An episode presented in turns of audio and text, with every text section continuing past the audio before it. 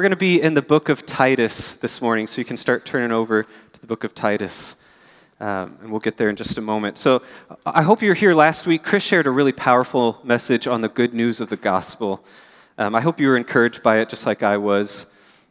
My prayer for today is um, as we look at this passage in Titus, um, that it's really a helpful response to this gospel message that we heard so clearly last week. We're just going to examine um, how this real saving grace affects our lives and uh, what it should compel us to then do once we hear it and receive it. So, as you're getting over to Titus, we're going to be in chapter 2. I know there's so many chapters in Titus, so don't get lost.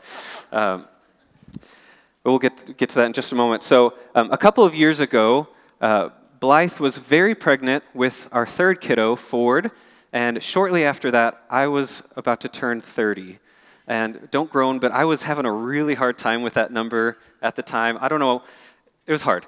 Um, I think part, partly had to do with the fact that um, around that time, I was at like the highest weight I had ever been, and probably just the most out of shape I had ever felt, which was probably not helped with the fact that I ended most of my evenings with what I believe still to be some of the most important food groups, which is um, a sleeve of Oreos or a bowl of cereal. Yes? No? Oh, gosh. Okay. They're in the food pyramid, I promise, somewhere in there. Um, but Blythe knew me well enough. She knew how I felt about how I was feeling. Um, so she took it upon herself just to help me get the ball rolling. And so for Father's Day that year, she got me my very first gym membership. And she just gave me the freedom to figure out my schedule for that. Um, so there I was. My name was officially on the membership. Um, I was on this list. I had access to the necessary equipment.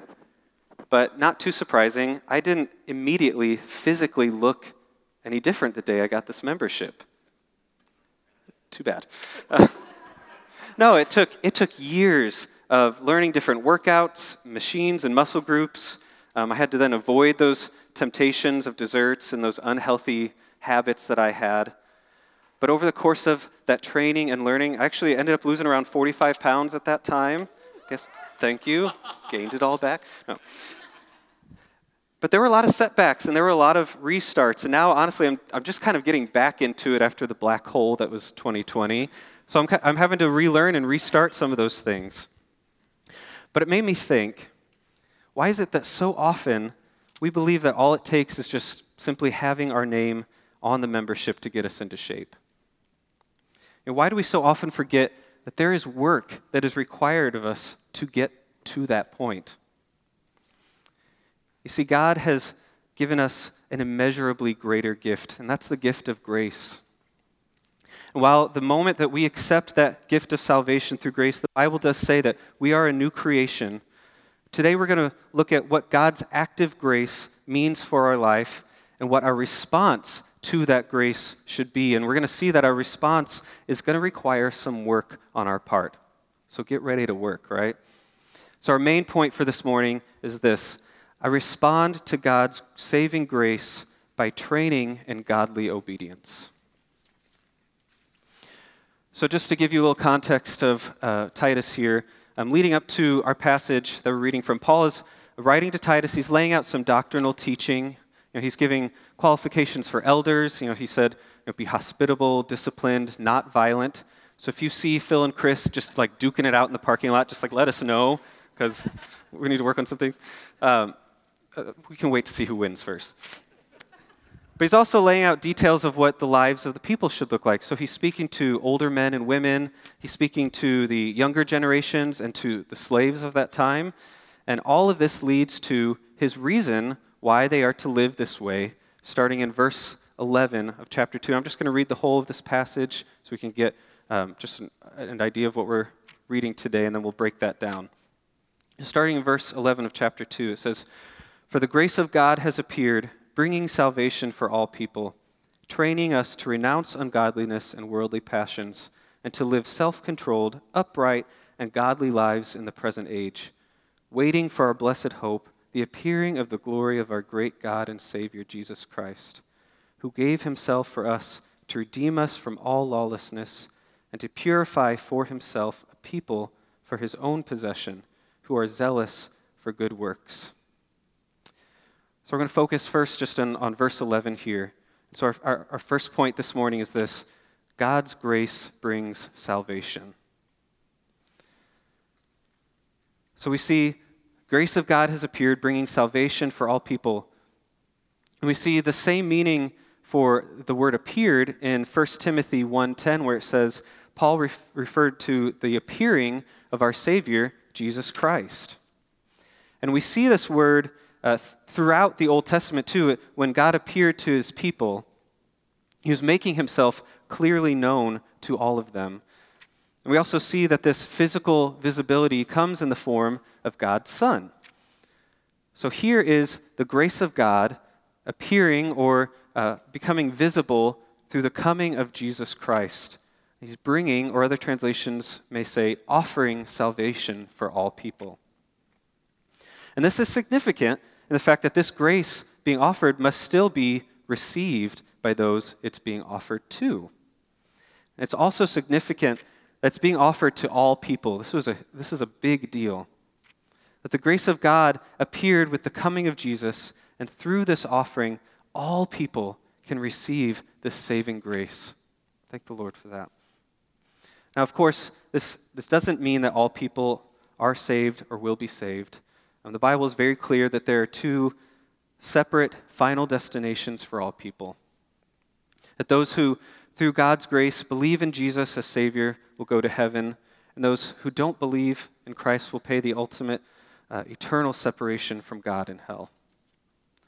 But good news is that no sinner is beyond the reach of God's grace. Amen. See, Paul himself, the writer here, is famous for being a persecutor of the church. He called himself the foremost sinner in 1 Timothy. And he experienced God's grace through the cross. Through the cross. So if the foremost sinner can find mercy, guess what? So can you. Of course, we, we experience hindrances to receiving that grace, right? And I think um, one of those major exper- uh, hindrances that we experience um, is our bent towards self or self righteousness. I mean, think about you don't need salvation unless you're lost, or really you, recognize that you're lost, right? You know, if you think you're doing fine on your own, if you, you think you're going to be able to make it with just a little bit more of your own effort, you're not going to cry out for a Savior to deliver you. But God's grace brings salvation, and I must respond. This, this gospel grace, it brings salvation, it reveals and offers it to sinners, and it ensures it to those who believe. It's salvation from sin and wrath, from death and hell, but we already see that a response is needed from us to that grace. So if God is bringing or offering this grace, we have to decide what our response to that saving grace will be. And we see that through this gift of grace, there's a challenge. So, um, our next point this morning is God's grace trains me in godliness. So in verses 12 through 14, he's giving us kind of a list of things, um, some expectations of what grace should accomplish in our lives. And I like the, this word training. You think about this, I, I, talked about that kind of in, in my uh, training for working out. Um, some of you may know Michael Melvin. Um, there he is. Happy birthday, by the way. It's his birthday today. Um, he's probably just one of the kindest people you will ever meet. Um, and I've got the privilege of getting to know him over the last two years uh, as a really good friend, and then through our young adults ministry that Blythe and I lead, which, by the way, did you know we have a really awesome young adults ministry here at Harvest? That's right. We just have a really cool group of young people who love the Lord and love God's word. So if you haven't got to know any of them, I highly encourage you to get to know them because they are just really great people. But uh, Michael is a really skilled athlete. Um, he's been playing soccer really like for most of his life and really seriously through like age 12 through college. Um, and so now he's, he's taking on this new challenge in his life. And I, I didn't ask like what he would actually call it, but I'm calling it advanced running. I don't know. so I ran the Tough Mudder with him and Chris a couple years ago. I think we got some, yeah, there's us all muddy. Um, and so we ran like a little under like 10 miles with like 20 something obstacles, and he was very kind enough to run at my pace the entire time. But when I say he's a runner, I want to put this into perspective for all of us. Um, he's currently training for a 100 mile run. Yeah, no, I did not misspeak. That is a 100 mile run. And so when I talked to him this week, um, he told me on average he runs six to seven days per week and around 60 to 70 miles per week for his training. And he's taken some time to run um, like eight to 10 full marathons, just like through the park, just on his own, like no big deal, whatever. that's what normal people do, they just run full marathons. So this event, this 100 mile run, can take around like 20 to 24 hours to complete, just in total. So I asked him what it takes to get to this place physically, uh, maybe mentally too, um, to, to be able to endure something so taxing.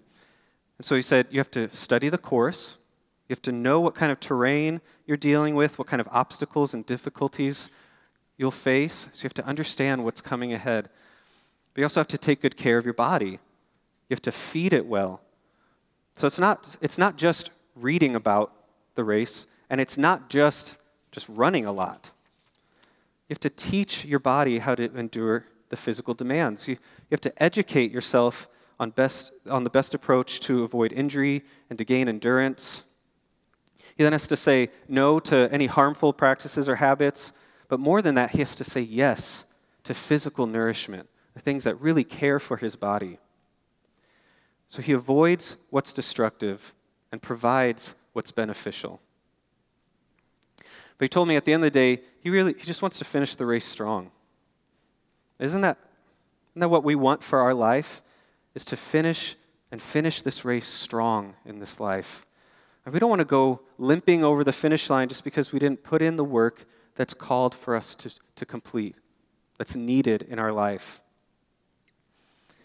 And grace does this. Grace instructs us that through Christ's appearing and the Holy Spirit's tutoring, grace teaches us to say no to the ungodliness and the worldly passions that we'll face in this world. And when we believe in Christ, we then become enrolled in His school of living. And so we don't just wish for change to happen, we don't simply hope that it might occur. We must say no to those behaviors and attitudes and desires that are opposed to God. Then we can learn to live self controlled and godly lives.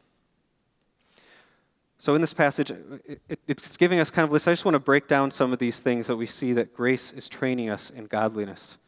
So, I said the first one is to, to renounce ungodliness and worldly passions. So, the salvation he brings, it's not only about forgiveness, but thankfully, that is part of it. But it's also about transformation.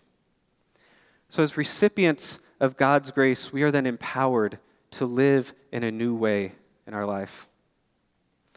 And when you've experienced the true grace of God, the unmerited favor of Jesus Christ, the heart response should be of motivation to please God.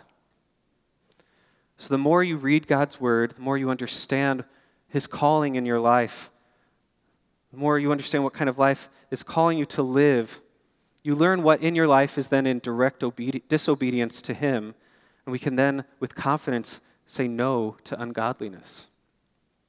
So we talk about ungodliness. This, this can look like a person who lives just a direct life of immorality or evil. Um, but this can also just be seen in someone's life who just simply has no room for God in it. You know, they, they live a life of self, and with no thought or concern for where God fits into it. And certainly not, not even thinking about allowing Him to completely take control. That's not even on the radar. And we see that grace also trains us to say no to worldly passions. In 1 John 2:16 it says this, "For all that is in the world, the desires of the flesh and the desires of the eyes and the pride of life is not from the Father, but is from the world." You See, grace trains us to say no to these things because God's grace is far better than anything the world can offer us. I hope you believe that. The next thing we see that grace trains us in is to live a self controlled, upright, and godly life in the present age. And I think it's important um, that we see this concept of self control because I think this further drives the point that we have an active role in response to God's saving grace.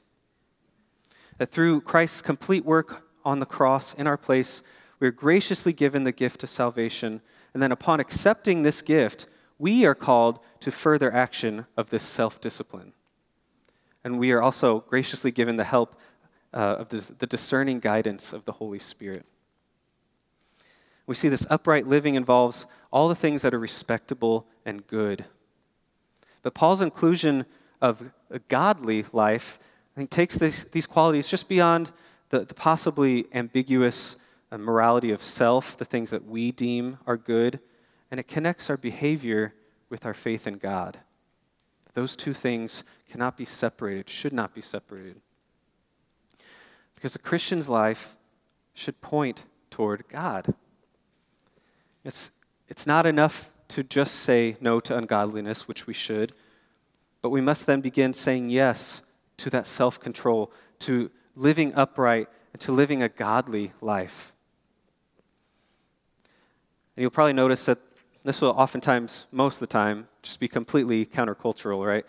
Uh, you know, the idea of living your best life, which sounds nice, but usually just means, you know, doing what makes you happy without regard for really anything else. So then we live out our truths without regard for anything but what satisfies our own self. But when you experience God's grace, when you say no to ungodliness, this should then compel us to desire a life of self control. It means that we don't succumb to these worldly impulses and passions that tell us this is what you need, this is what will make you happy, this is what will fulfill you. We righteously conform to God's standards of conduct in our own life and in relation to others. Uh, a godly life where we are devoted to Him, where we confess our sins, where we outwardly love Him. That's the life that we want to seek after. And we do this also not in isolation, not hidden from the world, but as it says, in the present age. So we do all of this while still living in the sinful world around us. We do this so that others may see our love and devotion to God. They'll see His grace lived out in our lives, and prayerfully, they'll come to experience that saving grace for themselves. And the third way I want to point out from this passage is that it says, the grace trains us to look behind and to look ahead. Okay, so what does that mean?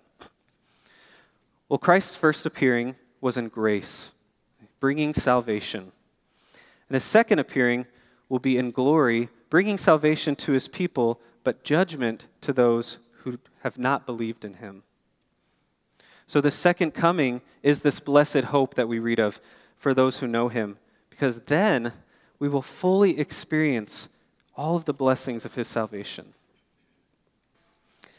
Now, during uh, President Carter's time in office, he did something occasionally that was kind of pretty unusual for a sitting president. He would stay in the homes of just regular American citizens. And I don't know how these people got picked, um, but uh, his goal ultimately was just to send a message that he was just like everybody else, except, you know, with all the security clearance and, you know, but totally just like all of us.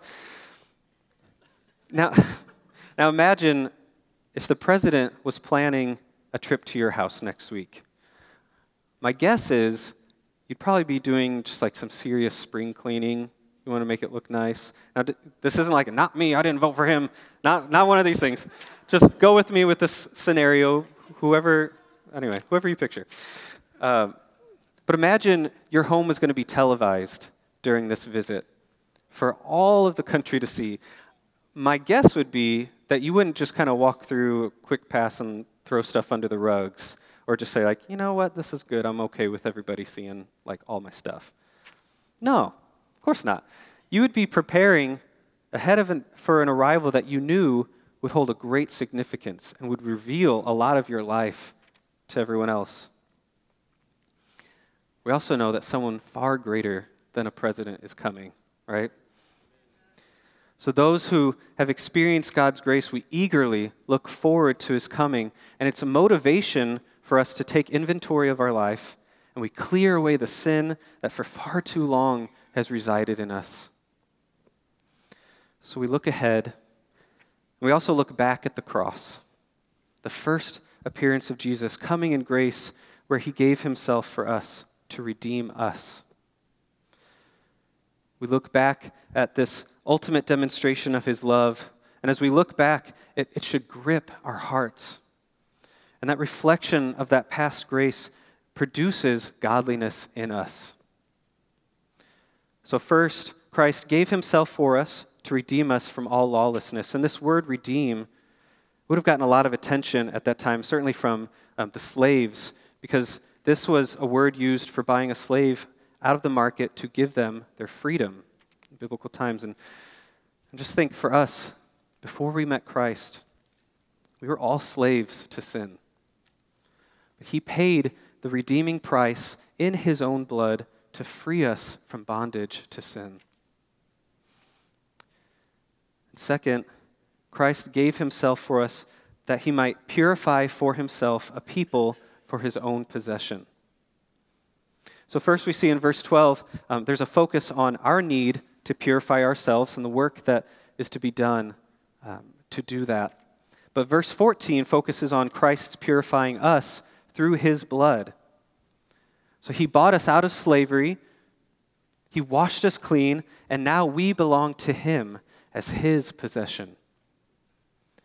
And he prizes us more than anyone prizes a valuable treasure because he paid for us with his blood. That's not just buying some random thing, this is spilling his blood for us. You know, one of the reasons we take communion, just like we did today, is that it reminds us of these truths. So we examine ourselves and we confess any known sins. And as we think on this great sacrifice that our Savior made, it then draws our hearts toward Him in love and devotion. It makes us long for the day of His appearing in glory. We have a hope as we look ahead to the second appearance of Jesus coming because of the salvation we have received. So our lives are then transfixed on the hope we have in our great God. So, this idea of just our response to grace and training us in godliness, it also brought uh, me to the story of the adulterous woman in the book of John, um, chapter 8. Um, a very familiar story. Um, and I'm going to be starting in verse 3. You can follow up on the screen here. Let me just read all this to you. So it says The scribes and the Pharisees brought a woman who had been caught in adultery. And placing her in the midst, they said to him, Teacher, this woman has been caught in the act of adultery. Now, in the law, Moses commanded us to stone such women. So what do you say? They, this they said to test him, that, that they might have some charge to bring against him. So Jesus bent down and wrote with his finger on the ground. And as they continued to ask him, he stood up and said to them, Let him who is without sin among you be the first to throw a stone at her. And once more he bent down and wrote on the ground. But when they heard it, they went away one by one, beginning with the older ones. And Jesus was left alone with the woman standing before him. And Jesus stood up and said to her, Woman, where are they? Has no one condemned you? And she said, No one, Lord. And Jesus said, Neither do I condemn you. Go, and from now on, sin no more. Powerful story. So here's Jesus teaching in the temple. The Pharisees bring a woman caught in adultery, and they want to test him as though that has ever worked out for them, ever. But they try. And we get this really well known response from Jesus let him who is without sin be the first to throw a stone, right? And I was moved by Jesus' final words with the woman. So now it's, it's just the two of them, and she's face to face with Jesus. She's caught in her sin, she's embarrassed, she's nearly executed, a lot of fear. And Jesus looks at this broken, shamed woman and simply asks, Has no one condemned you? No one, Lord. And with these final words, Jesus says, Neither do I condemn you. Go, and from now on, sin no more. You see, he charges her to say no to the life of sin and pursue a self controlled, godly life. I believe that this message is a profound culturally influential, expectation defying, powerful story of the grace found in Jesus. Because according to the law, she was guilty, and the punishment was death. But face to face with Jesus, she was given the gift of grace. But she wasn't just merely sent on her way. Jesus gave her a charge to go and from now on sin no more. So Jesus met her right there in her sin and pouring out all of his grace onto her, he withheld the condemnation and punishment that awaited her. But through this grace was given not only the opportunity, but the expectation that a life of sin was now dead to her. That she was to go away and cut the sin out of her life, to remove it, to flee from it, and live in this sin no more. A fully experienced saving grace doesn't simply pull us out of the mud pit, but then just leave us there with nothing else. And if you're not allowing it to completely transform your life, I think you're missing out on the full effects of the true active grace of God. I devalue the grace of God in my own life by not allowing it to radically change me.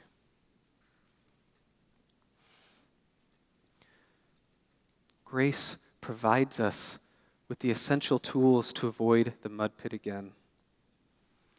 We experience God's grace, and from that experience, we are changed and transformed into a new creation, and we are put on a path to live differently from our former self. So, our last point this morning is just looking at the last couple of words here at the end of four, uh, verse 14. He had said, To purify himself a people for his own possession who are zealous for good works. So, our final point this morning is this God's grace compels me to good works. These good works are done out of a sincere love for God and others in obedience to his word. This is how grace works it saves us and then completely transforms us by training and motivating us to be godly people. We see Paul uses the strong words here zealous for good works. And in your own reflection, do you often feel zealous or passionate fully devoted to good works for God? Could you rightly describe yourself as a fanatic for good deeds? it seems that many Christians like to dabble in good deeds, you know, when it's convenient, doesn't come with much sacrifice, or when they don't have anything else they'd rather do at the time. But think if, if we have been bought out of slavery of sin by the blood of our great God, we should be zealous for good deeds. We should be totally devoted to serving Christ through our good works. It's not only that grace makes good works possible by enabling us to do them, but that grace makes them necessary by challenging us to live accordingly. The emphasis is on the necessity, not the mere possibility of good works. So the question maybe we should ask ourselves is do good works feel necessary in my life? And you might say, well, sure they do. If they know I, I do good things, I'm good to people, I try to do the right thing most of the time, and, and I believe that. I think we all do try to do the, the right thing most of the time in our lives. But no, no. The question isn't, do you try to do good works? Maybe the question, if we really want to get deeper into reflection here. Maybe we should ask ourselves Have I been so changed by the overwhelming power of the grace of God that I am compelled to my very core to respond by expressing love and grace to others in this world? That not only do you believe it's a good thing to do good works and to live upright, but it is absolutely necessary as a way to be obedient to Christ. It's not just to make ourselves feel good or make others feel good, but that does happen, but it's to be obedient to Christ. So, as we've been covering all these many things that God's grace does in our lives, I think um, it's important to also just pause um, and examine what grace is not. Because I think that there are a couple of misconceptions about grace. So, the, f- the first one I would highlight here is that grace is not freedom to sin. Do we know that? I hope we do. That grace is not freedom to sin, okay? So, if God graciously forgives sin, you might, you might be sitting here asking, like, why, then why struggle for a sin free life? You may say, I'm good at sinning. God is good at forgiving. It seems like a perfect match, right? But this common mindset presumes that it's God's job to forgive our sin. That He's God, that's like just what He does. But the minute we presume upon grace, it's no longer grace. I think uh, some Christians wrongly think that God's grace means that He just gives out free passes that allow us to continue to sin with just no consequences, right? And then if you, if you ever warn them that their misguided view of sin will result in God's discipline, they just they don't want to hear it. Their mantra becomes, I'm under grace, not law, which really, for them, just means that grace has given them permission for an undisciplined li- life and to live undisciplined living. What really happens is you become entitled to sin because you feel entitled to grace. And in this very quick three step process, you receive a gift with gratitude, good. You get used to a gift with routine, and then you demand a gift as a right. And I, I dare say that this might be a blind spot for many American Christians and one that can have dangerous consequences in your life and in your relationship with the Lord. Because the minute you think you deserve grace, you diminish its power in your life. See, grace makes people grateful, but entitlement strangles out grace. Galatians 5:13 says it this way. It says, "For you were called to freedom, brothers. Only do not use your freedom as an opportunity for the flesh, but through love serve one another." So Paul here is warning the Galatians not to use their freedom in Christ as an opportunity to selfishly serve the flesh by only doing what feels good. Instead, they should selflessly serve each other in love. I think Paul also makes it probably as clear as he can um, when he says in Romans 5:13, he says this, "What then? Are we to sin because we are not under law, but under grace? By no means." That's clear, right? Okay. He goes on to say, "Do you not know that if you present yourself to anyone as obedient slaves, you are slaves of the one whom you obey, either of sin, which leads to death, or of, or of obedience, which leads to righteousness?" So, grace is not permission to sin, it is the power to overcome sin. We don't view grace simply as this net that will catch us every time we willingly dive headfirst into our sin. We view it as the power given to us by God to overcome our sin. By grace, God forgives sin and transforms sinners into saints. And holiness is not a prerequisite for grace, it is a product of grace. Amen for that. Next thing I would highlight that grace is not grace is not freedom from effort. And I want to make sure that this, this point is clear, the order of this is clear, because I think when we're talking about grace, it can get a little murky when it comes to work works in salvation. So, just to be very clear, Ephesians 2 8 9, I'm sure we all know this one. It says, For it is by grace you have been saved through faith, and this is not from yourselves, it is the gift of God, not by works, so that no one can boast. Okay? So, we can't achieve salvation by any of our own efforts. It is God's grace, it is our faith in Him for our salvation.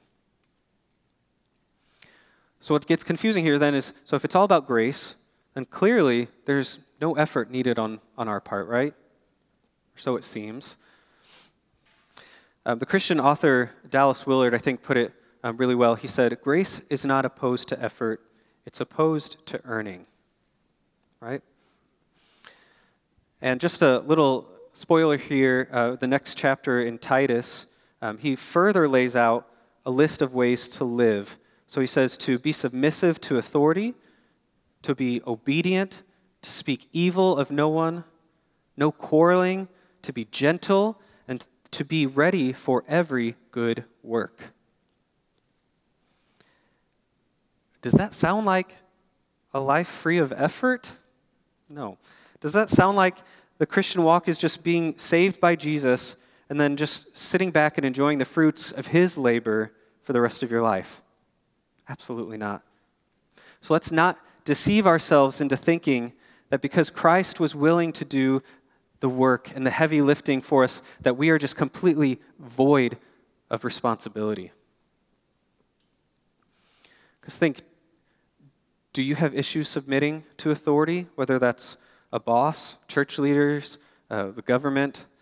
Um, do you have a problem quarreling? Do you, do you just find yourself arguing too often with too many people?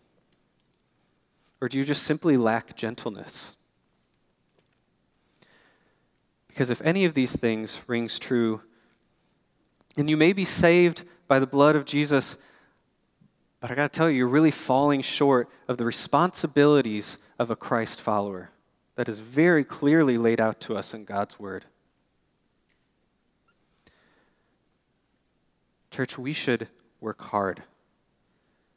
We should strive and toil, but we should desire to do so. We don't drag our feet into hard work, right? we don't do this for grace, but because of grace. Because of the gospel, we aren't motivated by guilt, but by gratitude. And if you've experienced this, you know that the gospel is the greatest motivating power in the world. It, it, encourages followers of Christ to love their neighbor, to seek justice, to share the gospel, to be obedient to Christ. That is the life of someone who's experienced true saving grace. The last thing I'll highlight here that grace is not grace is not filling the gap. So, what does that mean? So, you may have heard the phrase, do your best and God will do the rest. Have you heard that one? Well, the implication in this is that we can pay off part, our, part of our debt. Now, here I was just talking about that we're not free from effort, but we can tend to get that little twisted, right? That what, what is our effort accomplishing? We believe that we can, we start to believe that we can do the, the work necessary to cover us up to a certain point, and then when we've just maxed out, we call on God just to, to take care of what's left over, right? But true grace is knowing that we can do nothing apart from God. That He brought grace to fill us completely, to pay off the whole of our debt. The problem with the, the grace fills the gaps thinking is that it vastly underestimates the extent of our sin. So when you align with the biblical teaching that sin touches every aspect of our being, then you also realize that grace isn't just needed to polish off your moral achievements. Grace is the beginning, the middle, and the end of the Christian life. And the more honest you are about sin, the more your heart will rejoice in grace. So, uh, Blythe and I have four awesome kids, and uh, our oldest, McKay, is seven and a half. I didn't know she was going to be sitting in here, so this, she's loving this. But she's an incredible girl. She is so smart and compassionate.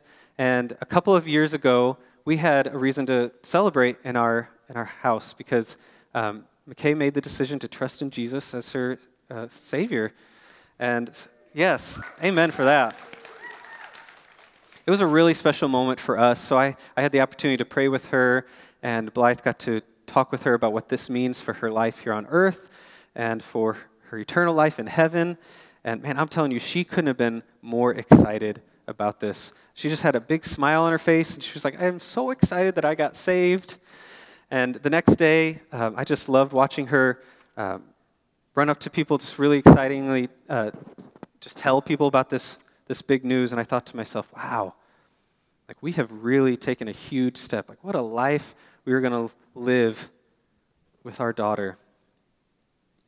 Sorry, McKay, I'm going to keep telling the story. So later, later that morning, we were then very graciously and kindly informed that McKay had told someone that she didn't need to listen to her teacher because her daddy works here. Which, maybe, I was like, no. Now, mind you, this is not a, a rule or thought that would have been taught in our home. Um, so, through just some humbling, some explaining, and then seeking forgiveness, forgiveness, all was made well. It was totally fine.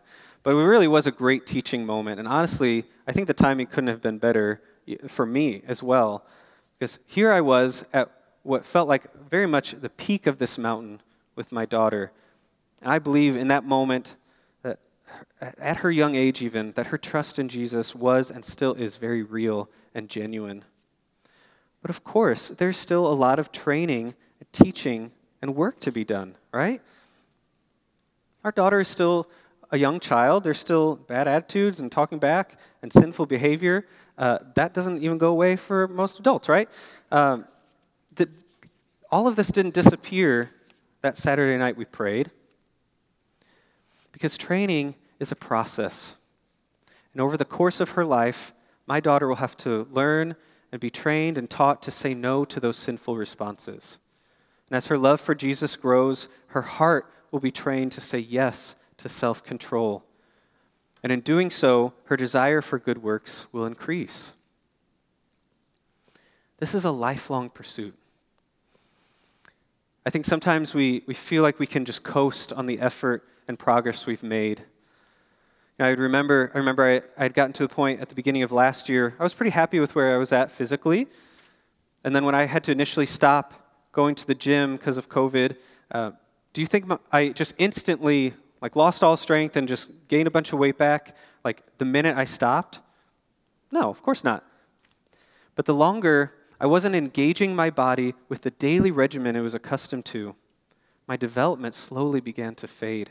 And the longer I was away from my training, the more my desire for those old unhealthy habits returned. So those sleeves of Oreos slowly started to creep back into my life. My desire to run, which was already pretty low, decreased even more so at that point. My name was still on the gym membership. I still had access. That didn't go away. I didn't lose my membership. But I wasn't committing myself to the training and strengthening. I, I wasn't experiencing the full power of what I had access to.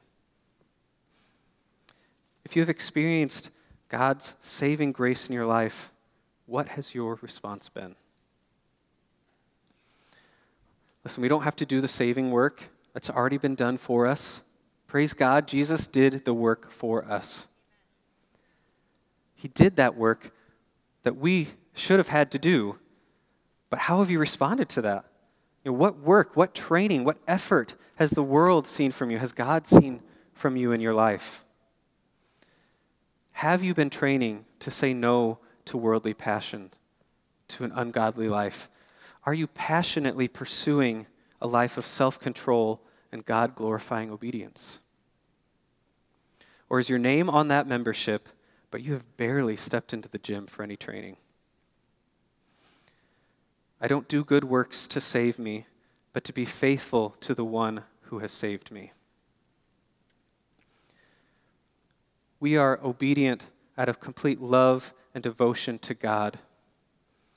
Through our experience of true saving grace, we rightly respond to the sacrificial, overwhelming act of love Christ displayed on the cross by not only receiving and believing, but actively living out that grace in our lives.